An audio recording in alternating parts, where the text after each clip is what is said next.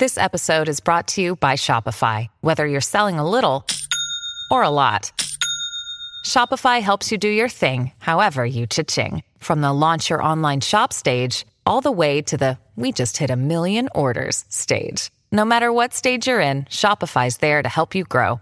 Sign up for a $1 per month trial period at shopify.com slash special offer, all lowercase. That's shopify.com slash special offer. Another day is here, and you're ready for it. What to wear? Check. Breakfast, lunch, and dinner? Check. Planning for what's next and how to save for it? That's where Bank of America can help. For your financial to-dos, Bank of America has experts ready to help get you closer to your goals. Get started at one of our local financial centers or 24-7 in our mobile banking app. Find a location near you at bankofamerica.com slash talk to us. What would you like the power to do? Mobile banking requires downloading the app and is only available for select devices. Message and data rates may apply. Bank of America and a member FDIC.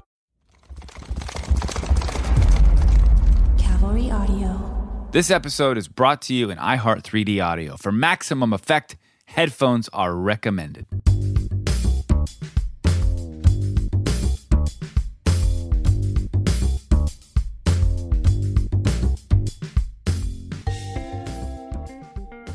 Oliver, uh, it's it's good to see you again. I, I have to tell you, I am excited, really excited about doing this whole 3D thing. I know, man. Me too.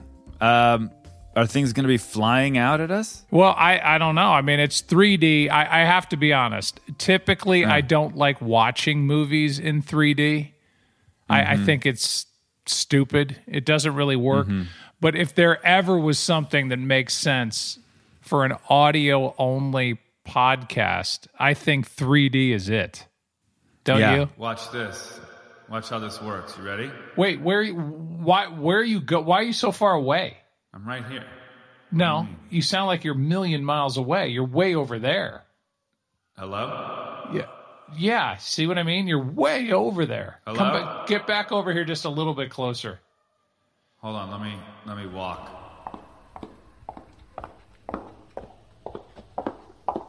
Yeah, yeah, thank you. What what kind of Okay. shoes are those? Are those uh, those are hard Clogs. hard- those are clogs. So you're Yeah, clogging your way back to me, which is I think a Vetter song.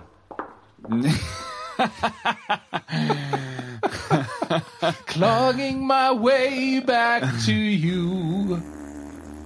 Are you serious, dude? You just farted on the fucking podcast. That wasn't me. That was not. That Who was. was that was our. We we just got a new dog. Listen to this thing bark. Is that? I mean, would that scare the shit out of you? Would that scare? Yeah, if that- you that- were coming that- up on this house, It, that's not even a dog. It's like a, a it's li- a lion. it's a like- lion. It's a lion. Uh, it's a The liger. law. it's a liger. Liger. It from uh, Napoleon Dynamite. This 3D. St- Hello? Where'd you go, dude? I'm over here. God, how many times do I have to tell you? Here's you want the me to thing. swim? Wait, I'll swim back to you. I'll swim Okay. over to you. Okay, go ahead. Okay, hold on one sec. Let me let me dive in real quick. Uh, you know what? I'm not gonna dive in. Let me do a cannonball. Whoa. cannonball. How about that? Very nice. But is this going to be the whole show? Because I'm not sure I can take this the entire time we do an interview. Well, I mean, as long as this. Look at this plane coming in. Oh, whoa. Oh, that's cool. Is the 737 800. Uh, how did you know that? Because it's so close. Yeah, I know what planes sound like. Did you see what that guy was eating in 14A? Yeah, crab legs. Crab can hear 'em legs. crack. you can hear him cracking. You can totally hear the here. crab legs are cracking. Which is that's a that's a UB40 song actually. UB40. Is that red, red wine? Is Yeah. that UB40? Yeah, Oh my God. UB out of work. I love work. that song. UB40 is uh yeah UB out of work. Oh my God. red, red wine. All right. Cue the red wine pouring. Hear that? Uh, that just makes my mouth water. That Mm, Cue if the mouth. Cue the mouth watering. What noise does that make? I don't know. salivating. If we could put that red wine with the crab legs, the guy in 14A with the jet that just is zooming back at us over our heads, then we would really have something that was worthy of being in 3D. But I don't know that, that this is all going to sound good on 3D. We'll just have to see how it comes out in the wash, you know? Did turn on Uh, the washing cue the machine. cue the washing machine. uh, all right, can we step out of this 3D realm?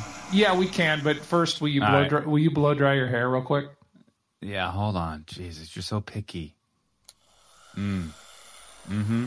You like that? Yeah. Yeah. Nah, it's all the That- hair. It's all the hair you wish you had. I huh? know. That's where the thickness comes into play. Yeah, I mean, that's right. wait, put put it on Um, high. We'll put it on high, and then we'll stop. Okay, here we go. Oh my Ooh, God. that's, that's that's hot. That's warm. okay, so just um, hold my hand Yeah. and let's clog on out of this 3D realm, shall we? Yeah. Let me get my clogs real quick. Let me open this door. Okay. The first, I'm going to open the door to my closet, and I'm going to get my clogs that are a little bit big for me. I got size 12 clogs with 11 feet.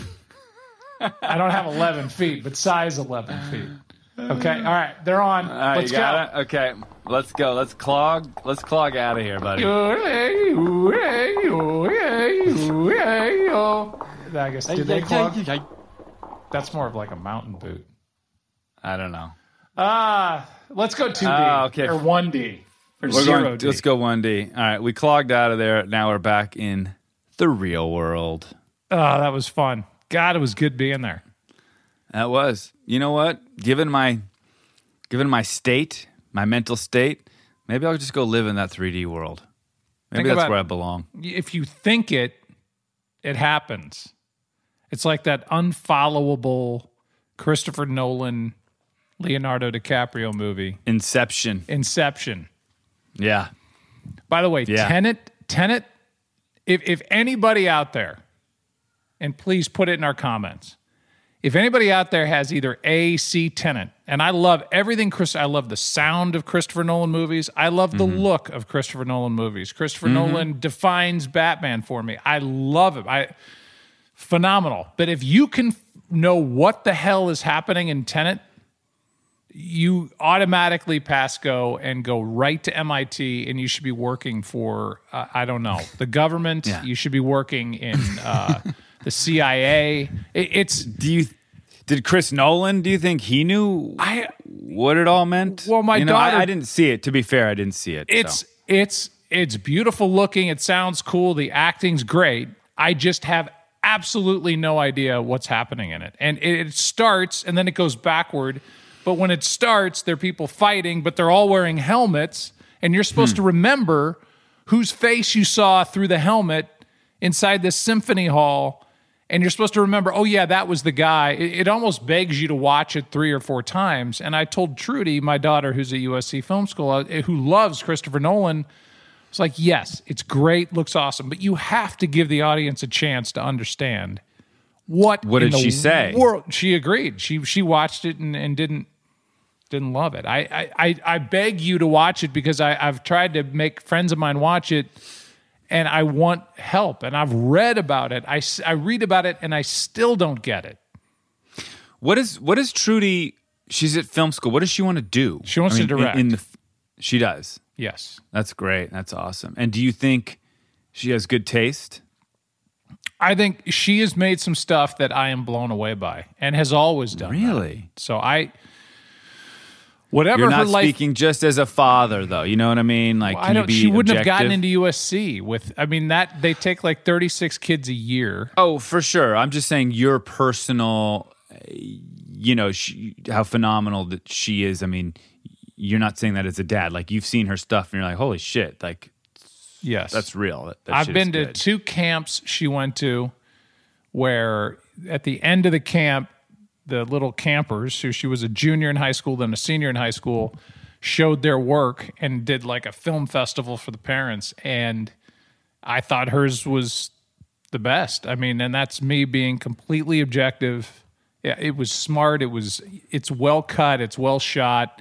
and the story makes sense. It's well scored. I mean, she's and she works hard, but she's taken Mm-hmm. whatever life experience she's gathered by going to Super Bowls and World Series and all, all these different parts around the world. And she's been really fortunate to be my kid in essence. And mm-hmm. she's used all of that. She's really smart into becoming, I think, a good young filmmaker who's got a vision. And we'll just see where it goes. But she's she's done really well. She's thrived at USC, and there's no better film school I don't That's think in the country. Well, both your girls, man. Like Natalie, when we were together just recently in Mexico, you showed me a scene that she did, and I mean, she can act.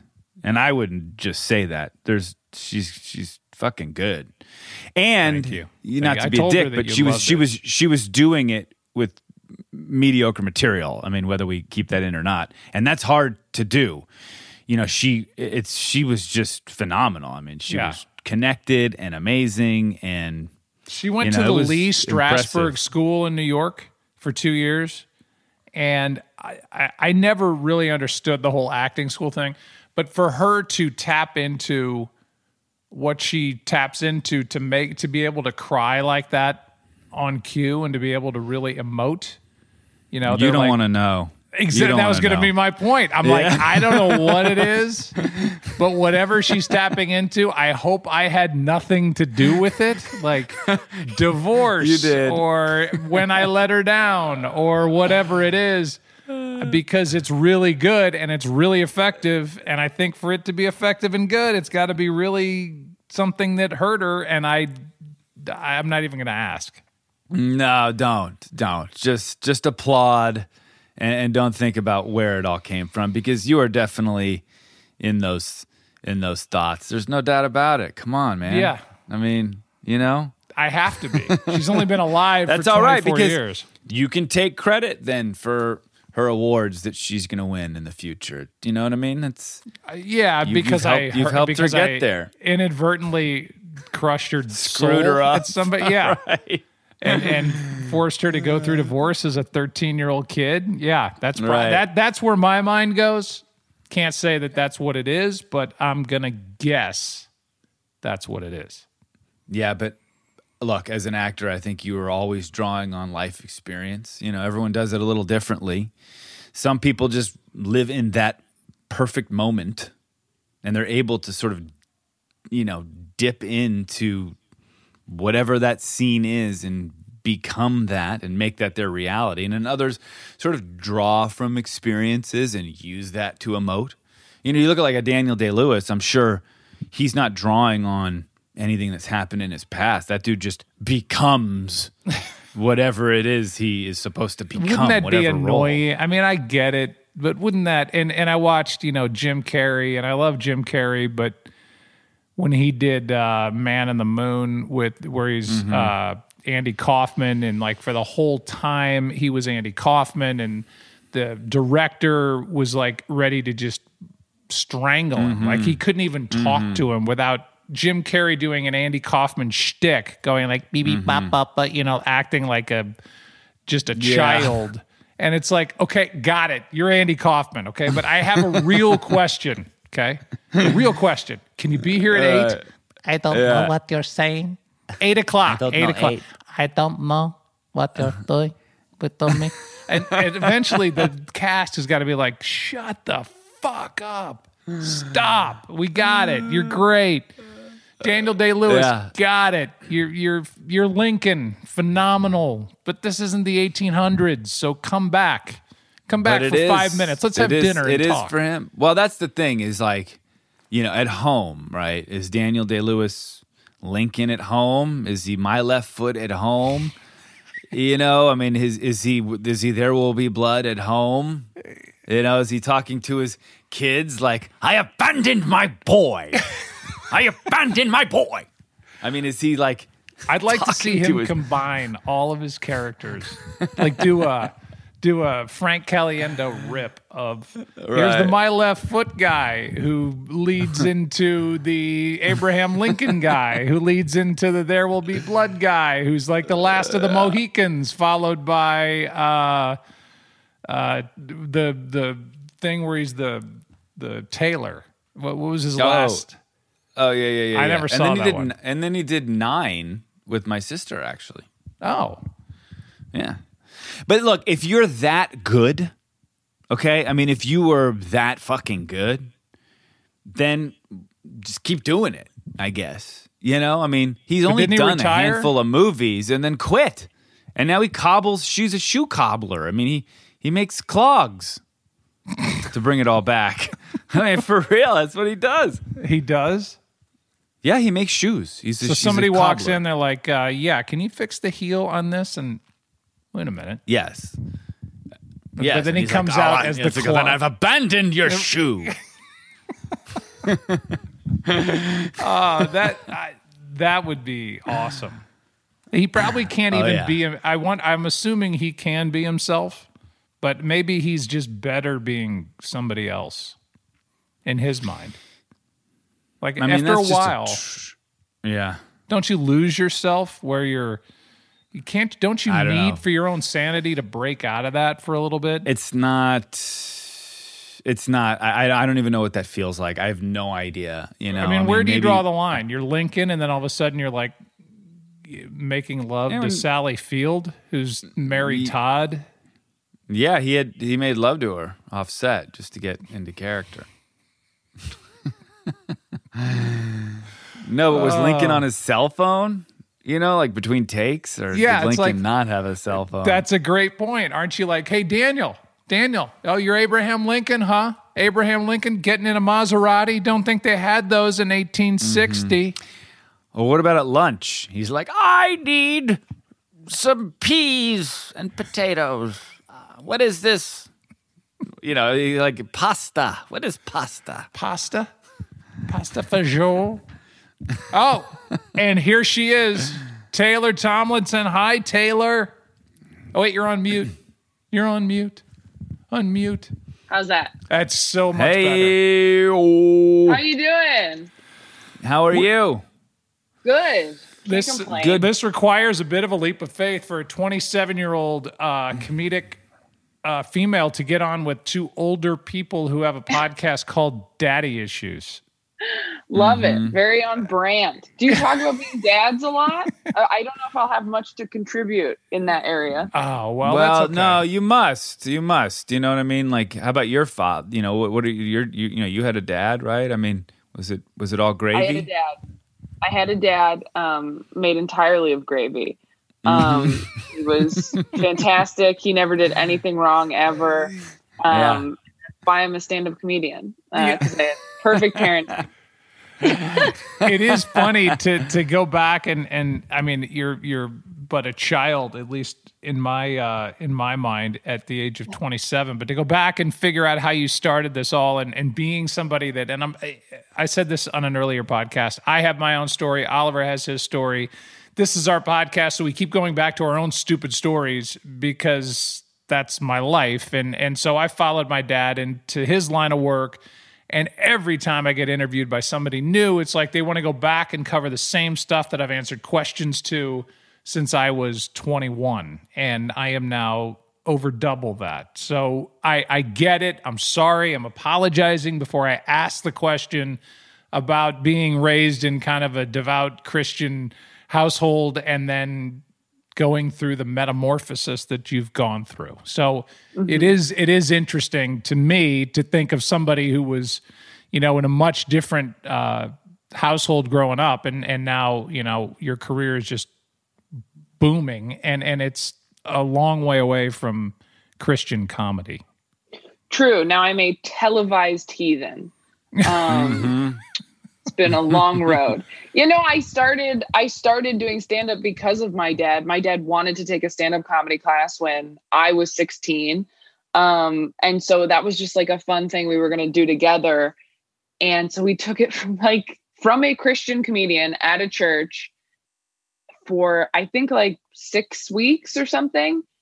And that's how I started doing it. And I just started opening for that guy who taught the class and doing, I was starting in like the church circuit, weirdly enough. So I was a very clean comedian up until I was like 22. And I got fired from like the last church gig I was doing. Um, How, why did you get for- fired? I had a tweet that had innuendo in it uh, that ended up being a joke I did on Conan, so it was worth it. Was that the Um, joke actually? Innuendo? Is that was that the punchline? That was the punch. Yes, I acknowledged the existence of innuendo. Uh, and they were like, "How dare you?" Uh, Uh, no, I had a I had a joke uh, about you know look at your face light up. Your face just lit up as you're thinking about this joke that got you fired You from the church it. gig. got me fired. Worth it.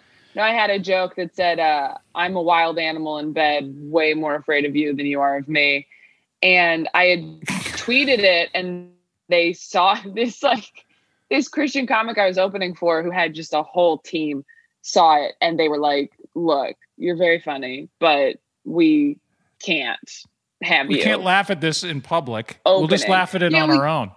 right, right. We can't have you opening um, Right. for this person. And I'd never been fired from anything before because I was such a good kid. And so I remember like I cried, I felt so guilty and bad. And then I was like, oh, I never want to feel this way again. And I already sort of felt like an imposter in those those church situations because I was getting to a place where I didn't want to be super clean anymore. I wanted to talk about different subjects and it's very easy to be clean when you're 16 17 you're living in your parents house you've never had sex like it's very easy to not touch on anything taboo and then as you get older um you just want to talk about different things and so after that happened i i told my manager i was like don't even bring me offers for church shows because i just Mm. it is all or nothing with the church market you have to be you have to be that thing all the time. You can't just work clean. Like, you know, a dirty comic can go do the Tonight Show and clean it up for four and a half minutes on TV. Mhm. You have to be squeaky clean all the time, which is why all those guys are like, you know, married with kids and almost pastors more so than It- comedians. Is there is there is there a market, a real market for sort of Christian comedy? There is. yes, very much so. And it's very Really? lucrative. Yeah. It is. Yeah. Cause it's a small pool of people who can and do do it. So. But, but they have to live like this chaste life almost. At least the public side of them, you know, who knows what anybody's doing when the lights go out. But it, when it, at least they can never really. What you're saying is they can never really branch out and go do the Laugh Factory and tell a bunch of you know dirty jokes and then come back and and show up at you know, Salem Methodist. No, you can't do it. Especially now with the internet, people will find it. And Mhm. Christians love to yell at you for messing up. Do you think there's a large percentage of those comedians who, behind closed doors, do watch all you know dirty comedy and you know sort of dream about being a comic like that and just are in their lane? I don't know. I mean, I can't speak for them. I mean, I think a lot of them are, you know, middle aged married guys Right. who, you know, they are that thing. And then there's probably a few people who aren't and are playing the part or uh, sticking to a brand. Um, um, my buddy Dustin Nickerson, who's a very funny comic who will go on the road with me, um, he's one of the few people who can do both. Like he really crushes in clubs and he can still do corporates and churches because he's just clean all the time. It's not Mm. it's it's not like he's changing his set based on where he is. He just that's just who he is. You know, he's married, he has three kids. Uh got married when he's 19. He is like he is Christian. He's a very cool Christian, very cool open-minded Christian.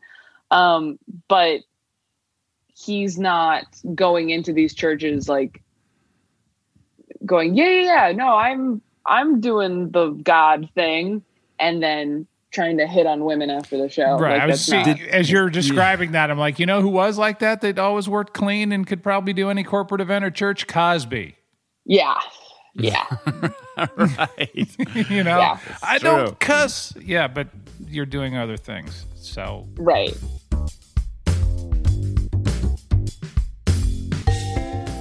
If you like conversations with very funny comedians like today's episode with Taylor Tomlinson, take a dive into Daddy Issues archives and listen to our conversation with Sebastian Maniscalco, where we discuss parenting, cooking, Italian ancestry, stand up comedy, and so much more. Hey, when you did you were you born in Italy and then you came over with your fam No, no, my father was born there when he came when he was 15. in Sicily, right? Yeah, he's from Sicily. We, we we went back about I'd say 10 years ago for a father and son trip. He hadn't been back in since he left 50 years, and I've never been because he he went down with uh, quadruple bypass surgery. And I said, listen, let's plan a trip before you pass away. Uh-huh. And shortly after he got out of the hospital, we arranged a trip. And uh, I'm so glad we did it because now he goes back every year and he's reconnected with friends and, family that you know he lo- lost touch with over the last 50 years. And he goes back to his small town in, in, in Sicily, and you know he's like the mayor now. So. Um, yeah, it was a nice trip. I'm, I'm, I'm really, really, um, I'm really glad we took the time to do it because if we hadn't, I think that would have been a huge missing on, uh, on both of our parts. So, uh, Don't go anywhere. We'll be back after the short break with more from today's guest, Taylor Tomlinson.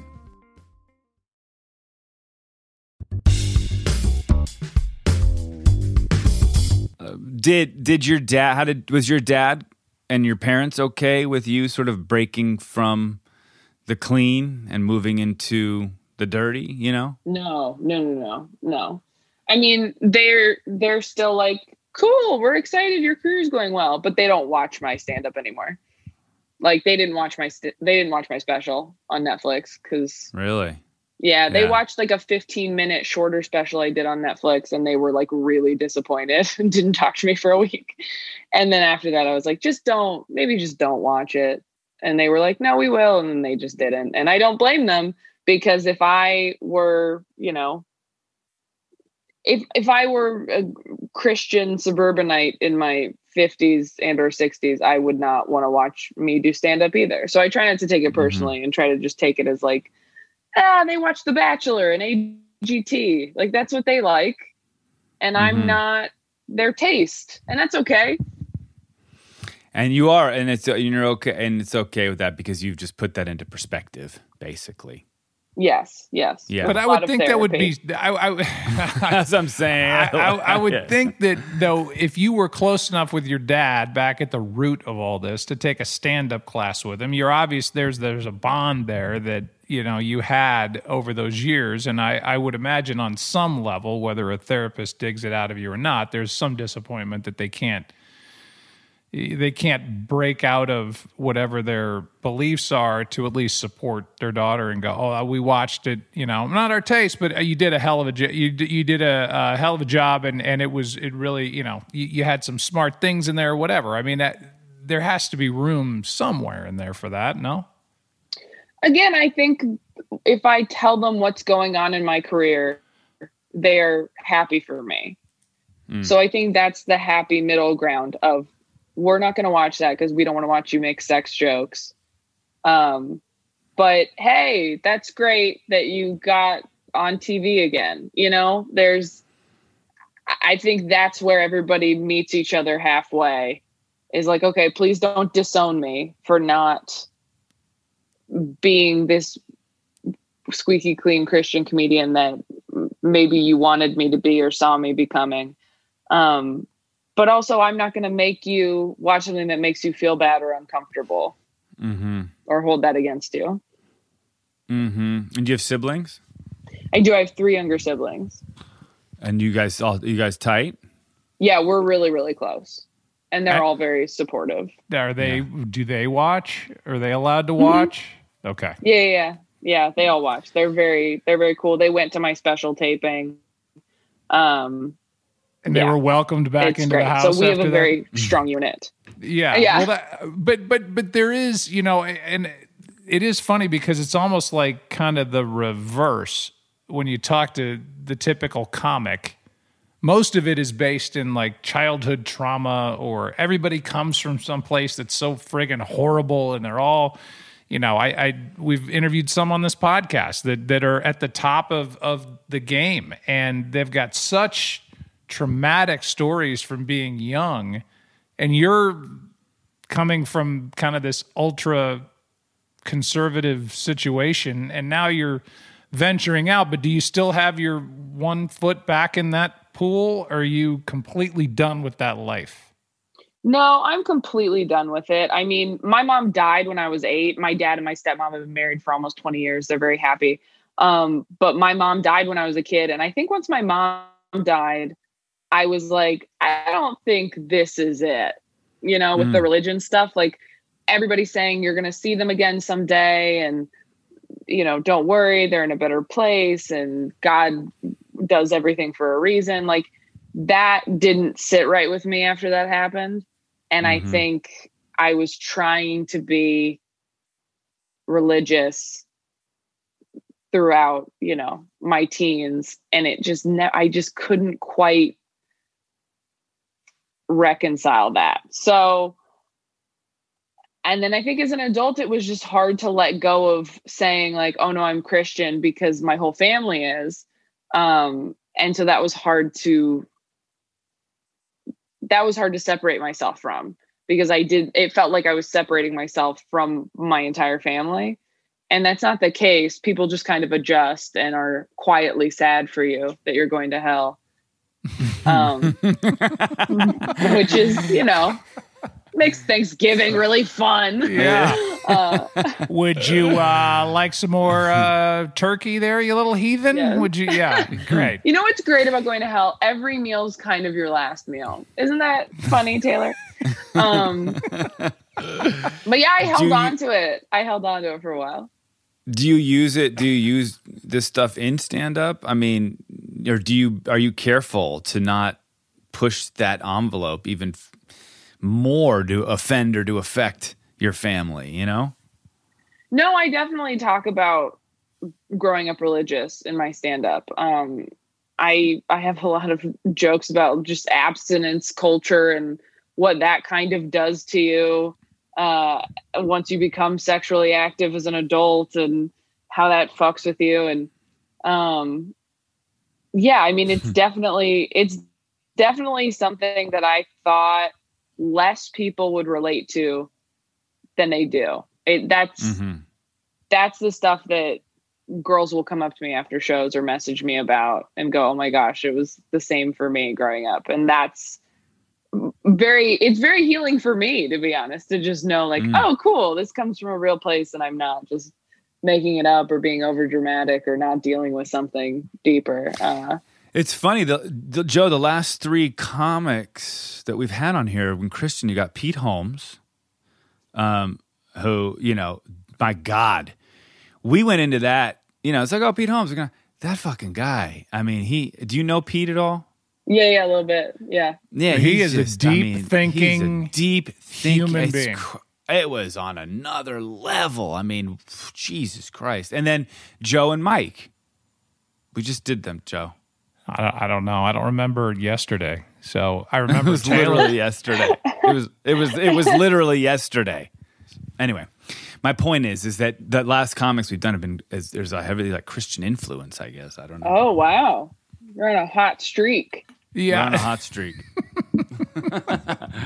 We're on a hot streak. So did, when when I, did you you worked in kind of your own way during the pandemic? I know you have uh, you have another special coming, uh, but even during the pandemic, it seemed like you found kind of a niche to keep going a bit. Where where we've talked to other, and we've, we've done it in Sebastian Maniscalco, who was you know, just beside himself, bored because he couldn't go out and do shows. Did did you kind of find your way through that by still getting a chance to to do your act? Yeah, I think uh, the first six months, maybe of it, March until September, is that six months? I didn't do any stand up at all. And it was excruciating and depressing. And, you know, then you start making sketches and podcasts to make up for it, but it's not the same, but it's at least something. And um, then in September, the punchline in Philly was doing outdoor shows on their patios. So I went out there and we ended up doing like 19 shows over two weeks. Um, for like 50 people each show, 50 to 75 people outside on a patio. A couple nights we were like on a second stage that was like under the freeway. Like we are really making it work. Yeah. And that was, I mean, but it felt amazing after not performing for six months. And, uh, you know, getting on a plane, obviously, after all the horror was scary. But then once you go and you come back and you don't get, you're very, very careful and you don't get sick, you're like, okay, maybe I could do this again. And then uh, Whitney Cummings and I did uh, a sort of mini tour of larger outdoor venues. So, like a couple drive ins, some that were basically just huge stages set up in fields or parking lots with tables in them. And uh, so we did some on the East Coast and we did some in Denver and San Francisco. And um, we have one that got rescheduled because things shut down again that I think we're doing next month uh, in Reno. Um, and that was cool. And then in November, I did like two different clubs that were at like 35% capacity. And again, you're being really, really careful and the clubs are doing the best they could. And that felt great. And then everything shut down again. And I did nothing for two months. And then in February, I think I started uh, doing clubs that were not at full capacity again. And so I've been, I've been on the road. Um, and now we're getting like kind of back to normal, which is nice. Yeah. I still haven't. What, what was it? What What was it like though doing those outdoor shows? Because you know, obviously the feedback from the audience is big, right? And when you're in an enclosed area, you can feel it. It, it. There's acoustics that bounce back to you. When you're outside, I mean, is it a whole different experience as far as that audience feedback and knowing how to adjust and move? Yeah, and it totally depended on where we were. I mean, drive-in shows they're honking at you or like flashing their lights and that's horrible. Hated right. that. Um and then some of them were great. Like some of them we did Denver in like a parking lot and that was great. That almost that felt pretty normal and you could hear people. Um, San Francisco was a cool stage, but it was like on a corner. And so half the audience couldn't see the other half the audience it was really cold and windy. So people were freezing and you couldn't really hear laughter because of the wind and they're far away and you're outside. So it was uh it was definitely not easy. I mean, even in Philly, it's a smaller crowd and there's just like dirt bikes going around the city oh my God. freeway noise and oh. the bar next door is playing music really loud and it's just I mean you I yeah Taylor described to people because or you put words to it. I could try. Oliver could try. I MC. Um, I have emceed a million events, and you're always. I was. I'm always waiting. I'm hopeful that there's not going to be uh, dinner service during you know th- when I'm talking, or you're trying to get everybody's attention, and and plates are clanking, or now you're doing a show and you're worried about car and traffic noise and some can't see you or can't see the other side of the audience or they're honking and they're flashing their lights. I mean, if you can work under those circumstances and you can, you know, kind of just boldly plow ahead, um, what do you, how, how do you try to do it? I, maybe I'm asking you this for myself because I, I feel like when that's going, when that's happening around me, I have to be double loud and I have to be double uh, confident because that that can just swallow you up, and then you're doing jokes that you know you're it takes almost all the subtlety out of it. You you have to just kind of hit people over the head with it, or you're not going to get their attention. Is that is that fair? Yeah, absolutely. There's a there's a space that they created during this pandemic for for outdoor comedy um, that's like right on Hollywood Boulevard um, with you know a building kind of around it, but it is outside and it's open air and um, it's called Supernova and it's you know they do great shows and great lineups, but you know I was doing a show there last week and I, I don't remember if it was a helicopter that went right over or a, a siren that went by, but something happened just right at the punchline and there's nothing you can do except go you know guys that would have been great if it weren't for the helicopter i promise you that's a great joke when there's not a helicopter because you can't start over you can't be like let me do that again like that's not that's not a thing yeah. that's not gonna work so it's I'm pretty over the outdoor show thing. but think about when you come really back. but- think about when you come back and it all comes back. And now you're in a controlled environment. I, I, I think this hardship, are you going through having to kind of reconfigure what and how you do it, is going to, in the end, because you worked through that, you didn't sit at home, you worked through this tougher time, it'll probably improve what is already this great young career. Uh, and and you'll be that much better when when you get back in into a normal setting. Yeah, I certainly hope so. I mean, Los Angeles clubs finally opened up last week. So, you know, on Friday, I did the Laugh Factory, the comedy store, and the improv like you used to do one after the other. Nice. And granted, they're not full because you can't be. So it's a little emptier, but everyone's so happy to be out. And it's just so nice to be back inside that, you know, two years ago, you would have walked into that room and gone, oh my gosh, what happened? Could we not sell tickets?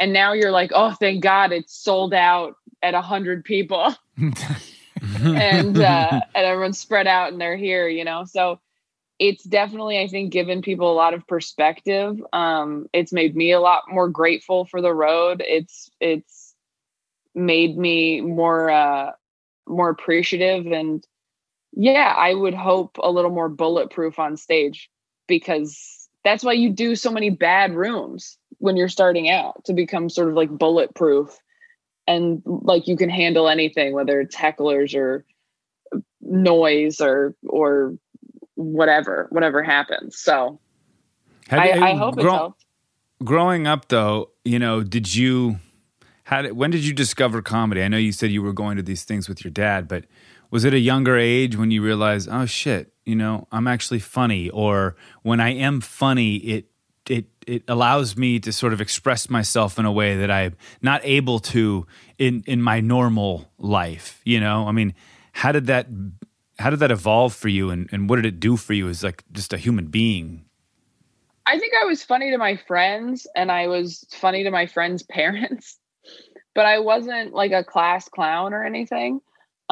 Um i was very shy and quiet and i think a lot of people who found out i did stand up in high school um were surprised when they found out. I remember i had a i worked at like a food service job in college and i remember asking for a night off because i had a show. And he was like a show? And i was like oh i do stand up. And he was like i can't see that and just walked away. And i was like look you're not wrong. I'm very scared. And i had horrible stage fright when i started doing it but i really Oh, you liked did? performing. Yeah i was like a a theatery kid. Like i really liked performing. I had no musical ability so that really held me back. Um but i was in mock trial and creative writing and uh drama and all these things and marching band. So it's it's it was always something i wanted to do. And i think when i was like really young i was like i want to be an actor you know like all over dramatic children do and then once i found Mhm. stand up i was like oh this is what i want to do like to this day i'm like acting's fine i guess if you can't do stand up but Mhm. i just love stand up so much but you it- had even stage after I fright started- even doing stand up like Oh yeah. I used to Yeah. like feel I was like physically ill for like several days before I had to go do Any but then it goes for- away, right? I mean, you have stage fright. It's it's the fear of the unknown, and it's the fear of maybe taking that first step onto the stage or saying, "Hi, my name's Taylor." But but once you get going, it's like a, an athlete, you know, getting hit for the first time on the field. It's like, oh, that's how it feels, and and then it kind of goes away. You get into the flow of what you're doing, right? Yeah, exactly. I think once I started going on stage almost every night, multiple times a night, you just don't have time to be afraid anymore. Because even if something goes poorly, you're like, I have another show in, in 30 minutes. I have another spot in an hour. I will make up for it. And even bombing, yeah, you know, you have a couple really bad ones. And then at a certain point, even when you bomb, you're like, this is just part of it. That is going to happen sometimes. That sucks. But you just have to stay with it. And it's a funny story at a certain point.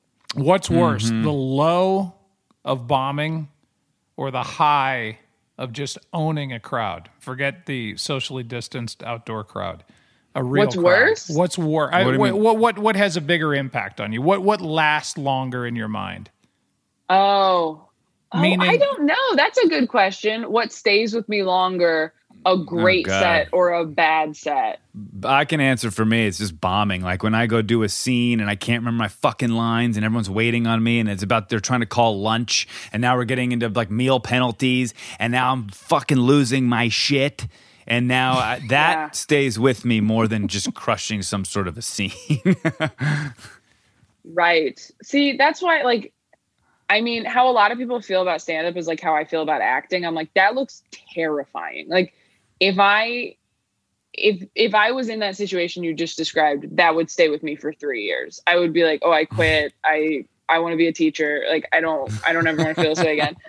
Um and I know a lot of people feel that way about bombing with stand up too. I mean, I I think probably bombing will stay with you longer. It depends how bad it was. I mean, a really rough bomb that'll stay with you because it shakes it it it shakes your confidence where you're like, how could I not know how to do this? How I've Right. done this for so long and how did I not handle this? Now that you know how to handle everything, that's what stays with me is if I if I like lose it, it doesn't happen very often. There's been a couple times. I think the last time it happened was like, I don't know, maybe a year and a half ago. I was in Spokane and there was a table that was just talking, like right in the front row. And I it was Thursday night and I traveled that day and I was tired and I was stressed about something. And I just wasn't funny about how mad I was about it.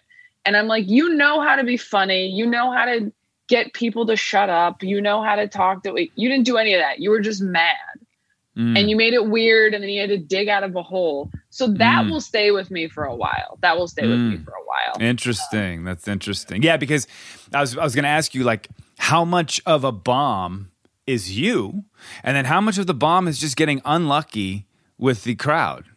You know? Yeah. I mean, wh- it's got to be more crowd than the than the comedian. I would think because sometimes you just get a fucked up crowd that's not going to give you anything. Which is weird that they all seem to know what night to show up. I know, right? They have a Facebook meetup Which group. I would say, you know, how did you all know to show up here tonight? Because every one of you sucks right now. How, how did you did you send an email?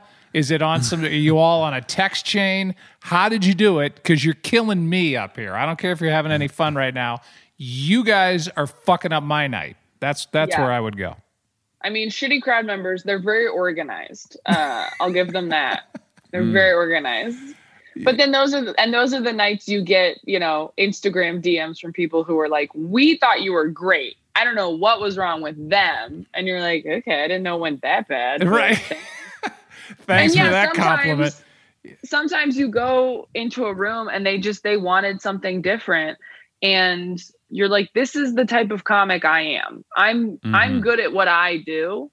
Um and you do need to you do need to deliver in most situations, but every once in a while if you get a crowd who is not just doesn't like you, it's not the end of the world. It, it really Mhm. isn't. If you're enjoying this episode of Daddy Issues, don't keep it to yourself. Go tell somebody, all right? Share the love. Tell a friend. Tell your mother. Tell your stepfather. Tell your grandfather. Anybody about Daddy Issues. Go subscribe on the iHeartRadio app, Apple Podcasts, or wherever you get your podcasts. Stay tuned. You don't want to miss the rest of our conversation with Taylor Tomlinson coming up right after this short break.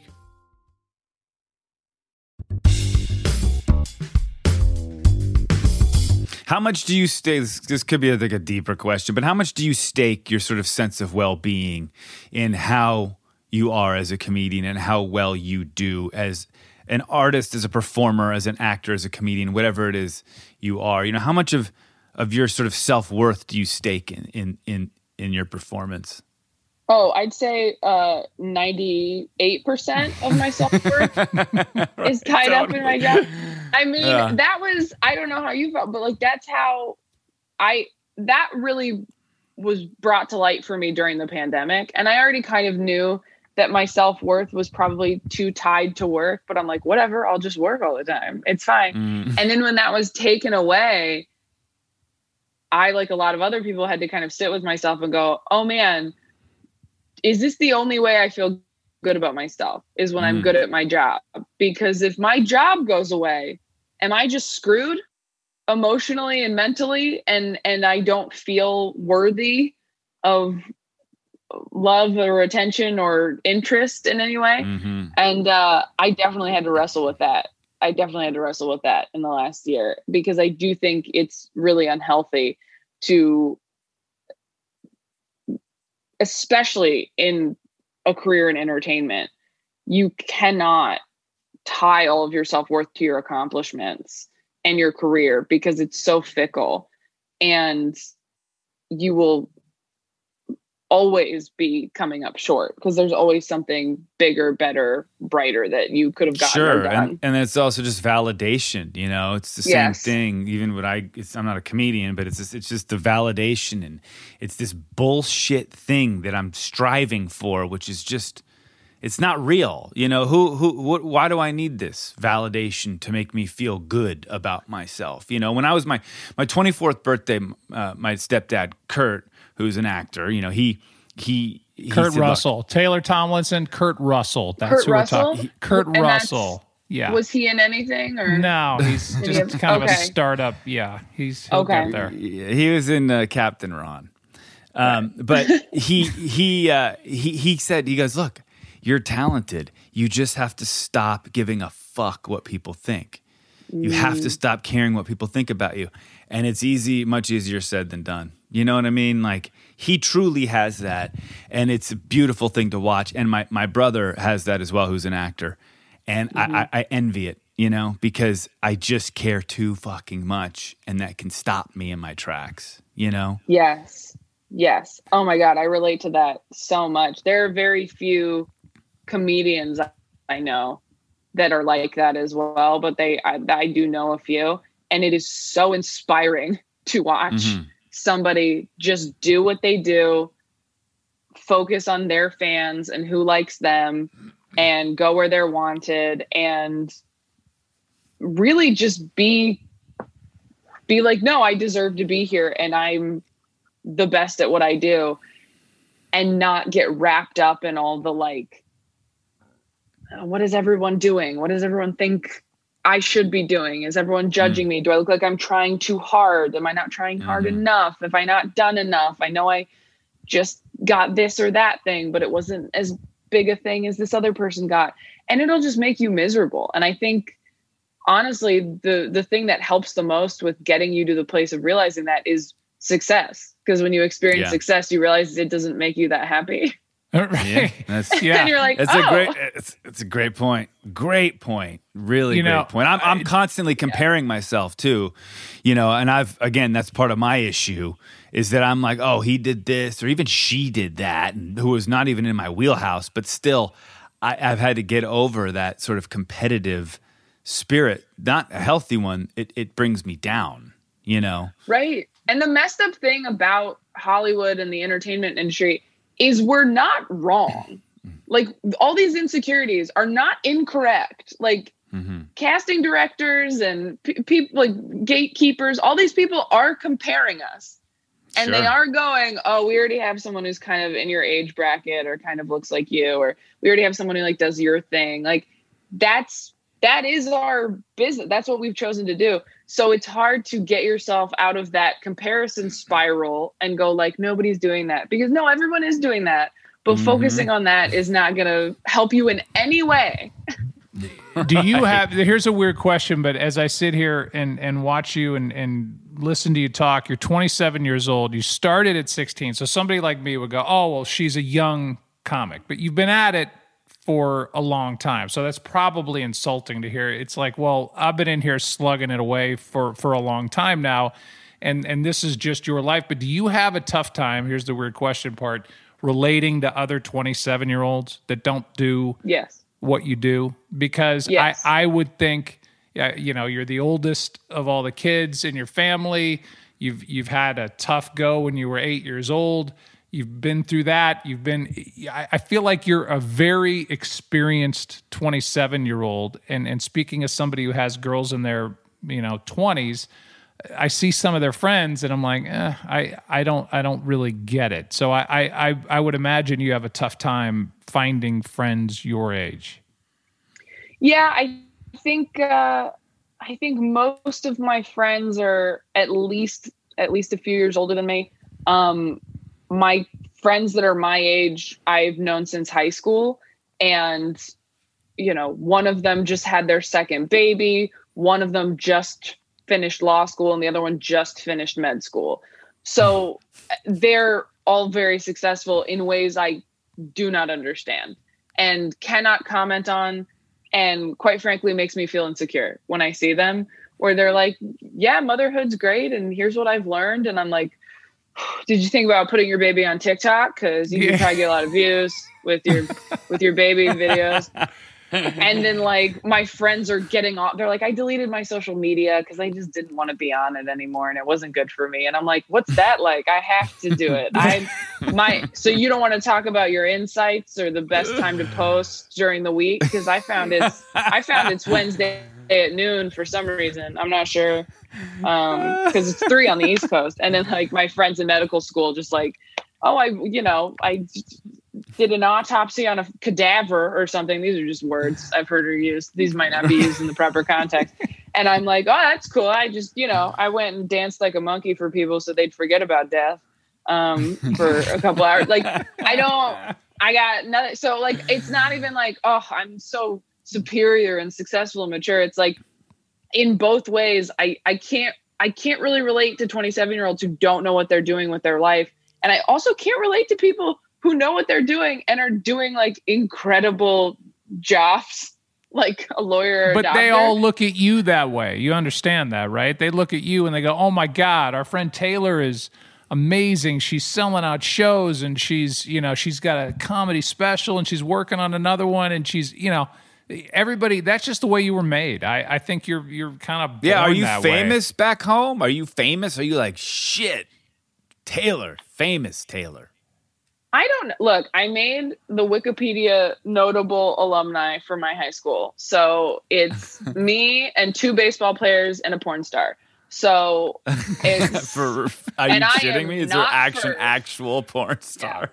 yeah, yeah. Well, it says adult actress, and I filled in the blank. Yeah, no. Um, I haven't seen her stuff, but supposedly uh, that's Just crush that's the notable alumni. I can't. I'm googling Right. that the minute the Oh second my we hang up. I want first of all, I do baseball for a living, so I want to know who the two baseball play. Is this Temecula? Is that where we're talking Mm-hmm. about? Yeah. Okay. All right. I'm gonna look Yeah. that up. Oh my god, that's amazing.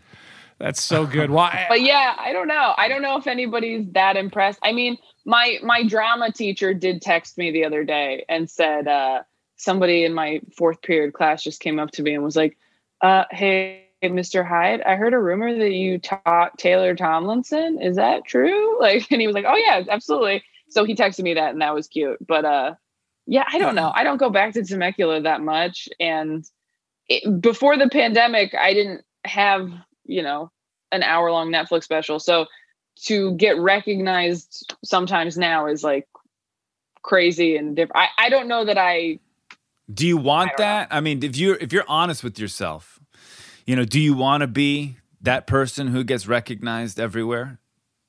Because it's a hard one to be be- truthful about. You know what I mean? Because no one wants to say, "Oh, I want to be fucking famous," you know. But a lot of people do. You know, i Like, know I, i, secretly, like I secretly do. do you not so secretly. I secretly mean, not really. You, know, you, you not- are it's- famous. Your brother is the new Captain America. Your sister was nominated for an Oscar.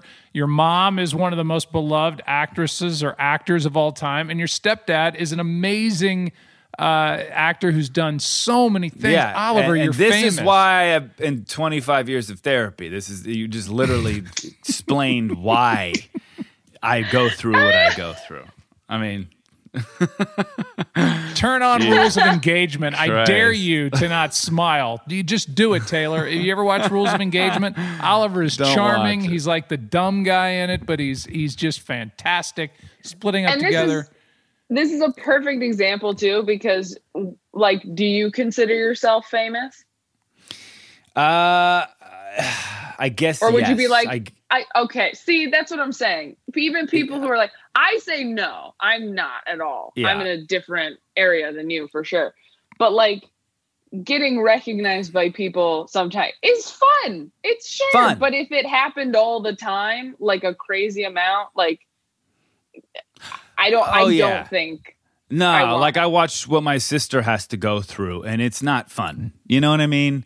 Yeah. It's just, it's over. It's just bullshit. I- It's crazy to me. And I grew up with that. I grew up with my mother, everyone wanting a piece of her, and then Kurt, and it was all around us all the time. And I, I developed like a real distaste for it. It, it really fucked me up.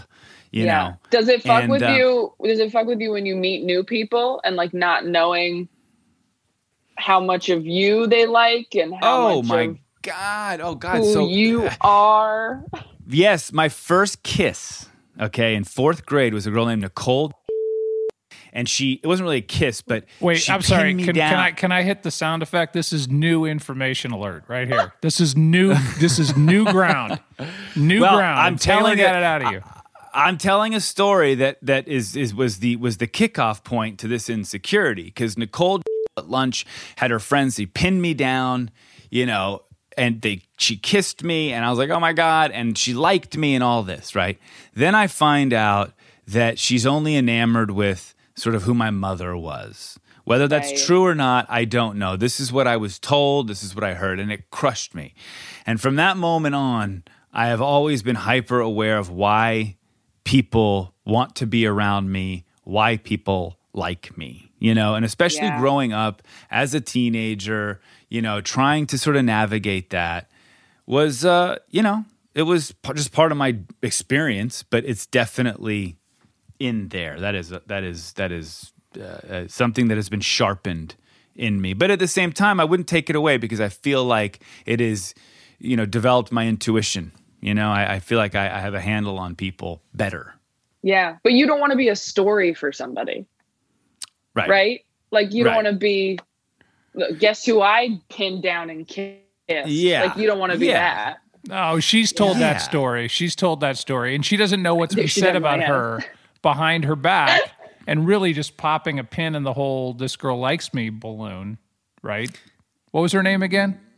Nicole. Cold. Yeah, Taylor remembered name. it. And then on top of it, you know, years later, I was 12 or 13 years old. I was going to camp and I, I was friends with all these girls at camp and it was, we had the best year and it was amazing. And, and then we're on the bus and, and, I'm sitting next to this girl and I just out of the blue going home, we're going home back to the airport. And, and I just like, I just say, you only like me because of who my mom is. And her name was Ellen. I remember her name was Ellen. And she starts crying, bawling because it was untrue. And she's like, I just l- really love you. And and I was like, uh oh, I guess I fucked that. Yeah. Thanks, Nicole. Oh, yeah. Thanks, Nicole. That, that's horrible. Poor Oliver. This is why I love you. We've just taken Taylor out of Uh, the entire podcast.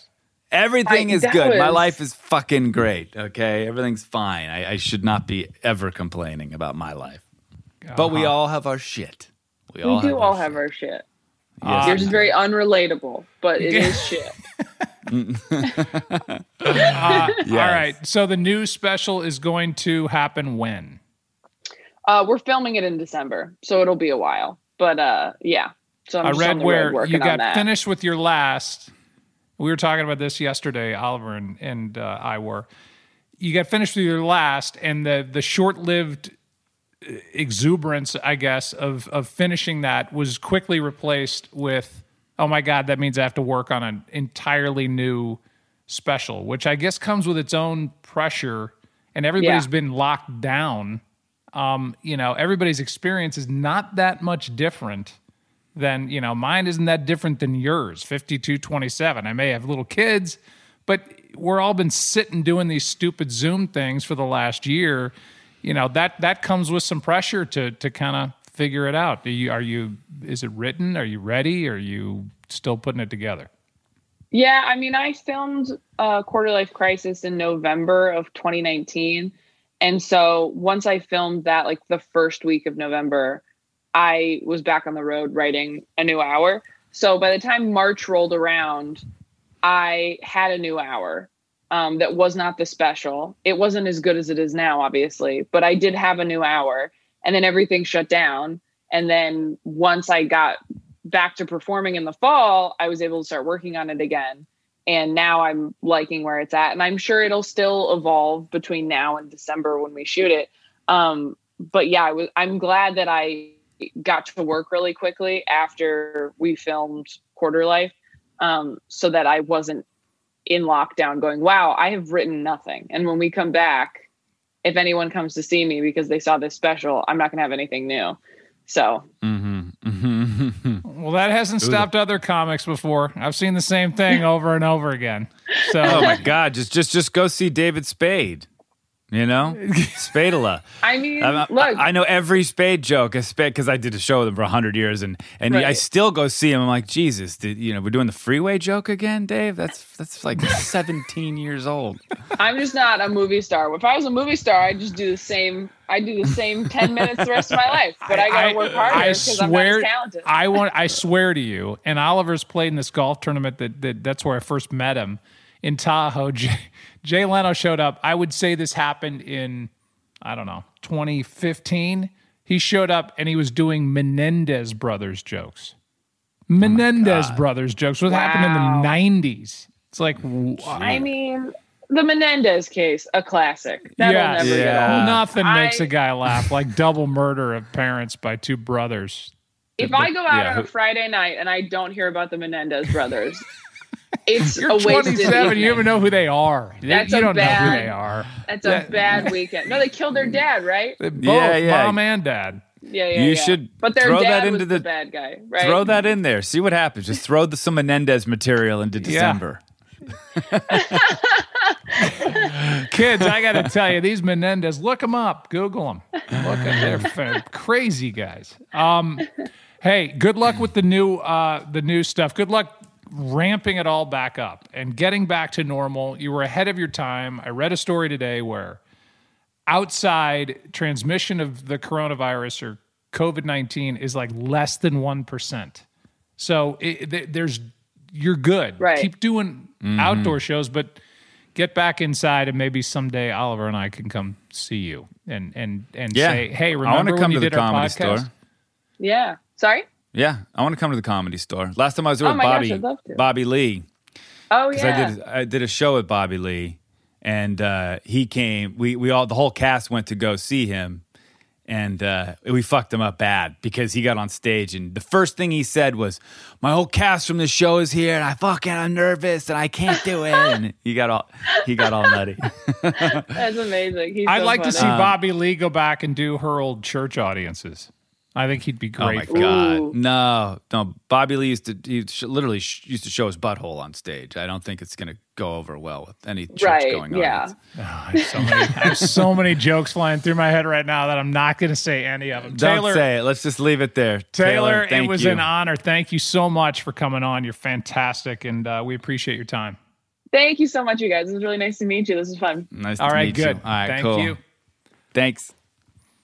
Ollie, uh, did you potentially in that when you couldn't think of the names of the people that we just interviewed, were you thinking Yeah. of sibling revelry? Yes, I was. Yeah, so we'll just cut that out. No, we won't. Or- or no, we won't. in. You, Mister, I'm going to keep it all in. You're like, yeah, we, we just did uh, Billy and and Joey. I'm like, well, I have no idea what you're talking about. You're like, yeah, we did them yesterday. Halfway through, I remembered, and then I was like, I got, I got to play it off. I got to still keep playing it off, even though I know that I just fucked up because this was from Sibling. Do I look like Kate Hudson to you? Do I look like Kate Hudson to? They're all. It's just, I, dude. I did, I did, I did sibling and you yesterday. I'm doing this today, and I got sibling tomorrow. I. It's like sibling ish, sibling issues. We we should all just do one together, just called sibling issues. You know. Yeah, I'm in. I'm in. Great. I knew it. I knew it when Taylor I was talking. I'm like, oh wait, I guarantee you, he's thinking of somebody. I'm like, we did what? We did Sarah yesterday. Uh, I know, I know, I know. I'm sorry. I fucked oh up. Oh God, you know, It's, it's, I it's, think the whole 3D. Birbiglia. It's Mike and Joe Birbiglia. Oh yeah. Really good guys, and they were Christian or Catholic, you know. And I just I fucked it up. I don't know. Oh, you know where they'd be good is is back in the 3D world with uh, They would. sound effects. Should we go back in there to end this fucking thing? let's go back. let's go back in there and let's do the sound effect of me, like uh, uh, the Roadrunner. I, I just smash you over the head with a with an anvil. Okay. Perfect. Okay, that's Right. how we're gonna end it. And you won't be able to talk, go. and then you're gonna walk away doing the accordion sound like the Roadrunner Okay. used to do. Great. Or the coyote. we do- The Roadrunner was the one that was inflicting the pain. The coyote was the one that was receiving the pain. Okay, ready? Yeah. Hold on, let me drop this on you. Ah. Bye. Bye. Listen to Daddy Issues on the iHeartRadio app, on Apple Podcasts, or wherever you get your podcasts. Daddy Issues is a production of Cavalry Audio and iHeartMedia, produced by Margot Carmichael. Sound engineering and editing by Josh Windisch. Executive produced by Joe Buck, Oliver Hudson, Dana Brunetti, and Keegan Rosenberger. This episode was brought to you in iHeart 3D Audio. To experience more podcasts like this, search for iHeart 3D Audio in the iHeartRadio app. Have you heard about the 2018 study that showed half of prenatal vitamins tested had unacceptable levels of heavy metals? No? Well, now you have. I'm Kat, mother of three and founder of Ritual, the company making traceability the new standard in the supplement industry. I remember staring at my prenatal vitamins and finding all these things I was trying to avoid high amounts of heavy metals, synthetic colorants, and unnecessary ingredients. So, at four months pregnant, I quit my job and started Ritual because I believe that all women deserve to know what they're putting in their bodies and why. I'm so proud of our prenatal vitamin. The ingredients are 100% traceable, it's third party tested for microbes and heavy metals, and recently received the Purity Award from the Clean Label Project. You see, we trace like a mother because, let's be honest, no one cares quite like a mother. But don't just take my word for it. Trace for yourself with 25% off at ritual.com slash podcast.